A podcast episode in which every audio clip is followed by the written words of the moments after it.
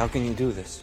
Hey guys, how's it going and welcome to another Top 10. Today we're going to go over one of my favorite characters of all time, Anakin Skywalker, the Chosen One. Now, Anakin's got tons of information, canon and legends out there, so you can imagine really this list could be, you know, a top 1000 facts about Anakin, but oh, I'm just going to keep it short and I'm going to keep only 10 here.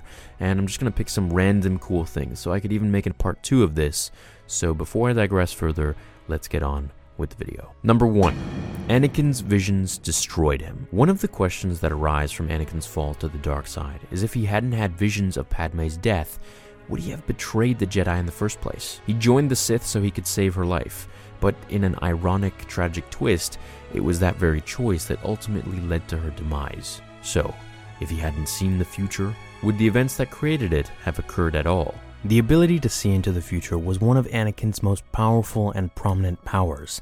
However, you should know that after the events of Mustafar, after he lost to Obi-Wan and officially became Darth Vader, he lost this ability forever. The death of Padme is probably the most well known of his visions, but throughout Anakin's life, he was haunted by the future on various occasions, in particular during the Clone Wars, on Mortis, when he encountered an entity that was the embodiment of the dark side of the Force, known as the Son. The powerful Force wielder revealed to Anakin what a dark turn his life would eventually take as Darth Vader. The knowledge of his dark fate twisted his mind, and the vision itself turned him to the dark side. But to restore him to the light, the memory was later wiped clean by another cosmic force entity called the Father. Number 2. Anakin was 12 when he built his first lightsaber. One of the most important rites of passage that a Jedi Padawan must pass is constructing their own lightsaber. Anakin joined the Order at a later age than normal recruits, but he was a quick study with a uniquely strong connection to the Force, so when he was 12, he built his first lightsaber. In the crystal caves of the planet Ilum, Obi-Wan took Anakin so that his apprentice could make his saber. The young Skywalker went inside the cave, found a spot, and began to meditate. While in his meditation trance, a specter of a slave and another one of Darth Maul appeared and attacked him, but Anakin was able to handle them easily. When he woke from his trance, he had completed his lightsaber. The saber was perfectly balanced for him, with a hilt that was heavy and rigid to complement his strength, and would go on to serve the young Jedi well until he lost it in the droid factory on Geonosis in Episode 2. Number 3. He could tame beasts with the Force. Some Jedi were able to communicate and or manipulate with non-sentient animals or creatures throughout the galaxy. This included Anakin, who trained in the ability from his earliest days with the Jedi. It proved especially useful for him in the arena on Geonosis, when he was able to calm down a ferocious reek and even mount it as his steed. The ability remained with him as a Sith as well. After his injuries on Mustafar, as Vader, he would go on various occasions to invade the minds of beasts to be used for his own ends. Number 4. Years before his fall, he nearly left the Jedi. Given that the Jedi Council didn't initially want him to join the Order, Anakin was always a little uncertain about his place with the Jedi, but there was a point, years before the Clone Wars, that the young Jedi actually decided to leave. His doubts were only heightened when he developed a friendship with Chancellor Palpatine, whose influence began to push him away from the Jedi. He started to wonder whether he was on the right path in his life. He joined the Order as a child and hadn't really made an informed choice. His doubts only grew over time until he reached the point where he handed over his lightsaber to Obi-Wan Kenobi, having decided to leave the Jedi, as we can see in this old Anakin and Obi-Wan comic. However, a crucial mission interfered in his plans. He had to cast his doubts and uncertainties aside and focus on the important tasks at hand. Throughout that adventure, Anakin eventually changed his mind and made his own choice to remain with the Jedi, much to Obi-Wan's relief and later great regret. But yeah, what would have happened if Anakin had left the Order before the Clone Wars? That's uh, fanfiction for another time. Number 5. Anakin's robes reflected his personality. Now, I've made a video on this by itself a couple years ago, but I'm going to reiterate and dive into a little more here. Anakin always stood apart from the other Jedi. We know this. He joined them at an older age. His power was unrivaled, besting every other student and even some teachers. His attitude was unconventional, and he would at times disobey orders and improvise during dangerous situations. usually to very successful outcomes, but his masters and other teachers found him reckless. You can argue that he liked making these little subtle, at times not so subtle, rebellious acts against the Order. Even his robes were a bit of a middle finger to the Jedi. They were a darker shade of brown than what most Jedi usually wore. They also incorporated a synthetic black leather surcoat.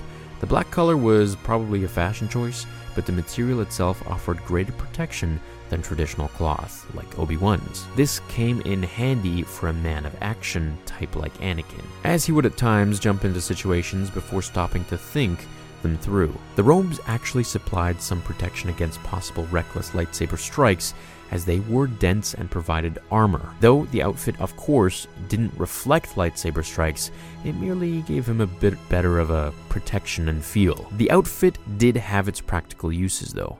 The Jedi were still a bit concerned with the obvious rebellious choices Anakin had made in the aesthetics of his robes. Concerns that, as it turned out, they should have taken more seriously. Number 6.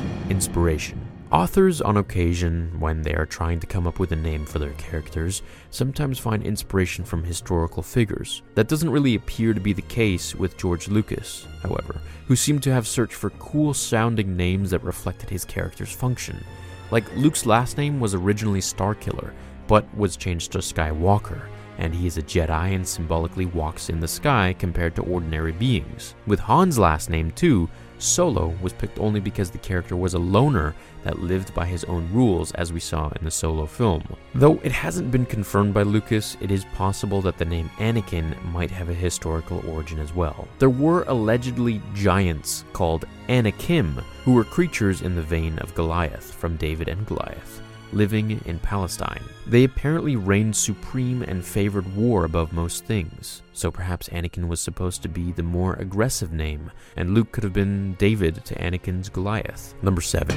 Anakin almost became a slave again. When we met Anakin in The Phantom Menace, he was a slave, which, even after he was freed, was something that haunted him the rest of his life. He resented anyone who was involved in the horrendous trade. So, when during a mission in the Clone Wars, Anakin, Obi-Wan, and Ahsoka ended up in bondage. The former slave was probably dealing with one of the most difficult moments for him in the war. In order to rescue Togrutan colonists who had been kidnapped by Zygerian slavers, Anakin, Obi-Wan, and Ahsoka posed as slavers to get their queen's favor. But she figured out who they were, and Anakin was forced to serve the queen as her personal slave. Because his friends' lives were in danger, he obeyed her for a time. Eventually, he devised a plan to escape at the right moment, while the queen had to face the wrath of Count Dooku. Only a slave again briefly, he and Ahsoka promised to free the galaxy of slavery after the Clone Wars. Of course, it could be argued that Anakin was a slave his whole life.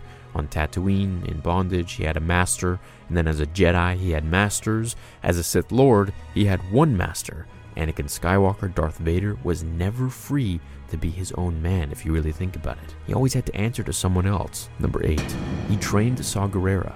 The breathing impeded extremist in the cumbersome suit Saw Gerrera, who was played by Forest Whitaker in Rogue One and voiced by Andrew Kishino in the Clone Wars animated show, was a resistance fighter who hated the Separatists and the Empire, and fought them both with fanatic zeal and determination. During the Clone Wars, Anakin, Obi-Wan, and Ahsoka trained Gerrera and his people in how to wage guerrilla warfare against the Separatist forces, training which he would later employ with great efficiency against the Empire and to some degree would be adopted by the Rebel Alliance, meaning Darth Vader had to fight against the tactics of Anakin Skywalker. Number 9. How he got the first scar on his face. Between Attack of the Clones and Episode 3 Revenge of the Sith, Anakin grew out his hair, grew out exponentially in power and ability, and suddenly had a mysteriously cool looking scar over his right eye. How did he get it? Well, in Legends, at least, Anakin was on Coruscant, in the lower levels listening to a recording Padme had left for him, when he was suddenly attacked by Count Dooku's deadly apprentice, Asajj Ventress. She managed to taunt and antagonize the Jedi enough that his temper left him momentarily open for her to carve the scar into his face, with one of her lightsabers. But she soon enough withdrew from the duel as she knew she couldn't beat him, though she didn't let on. Instead, she left with the boast that she could have ended him whenever she wanted.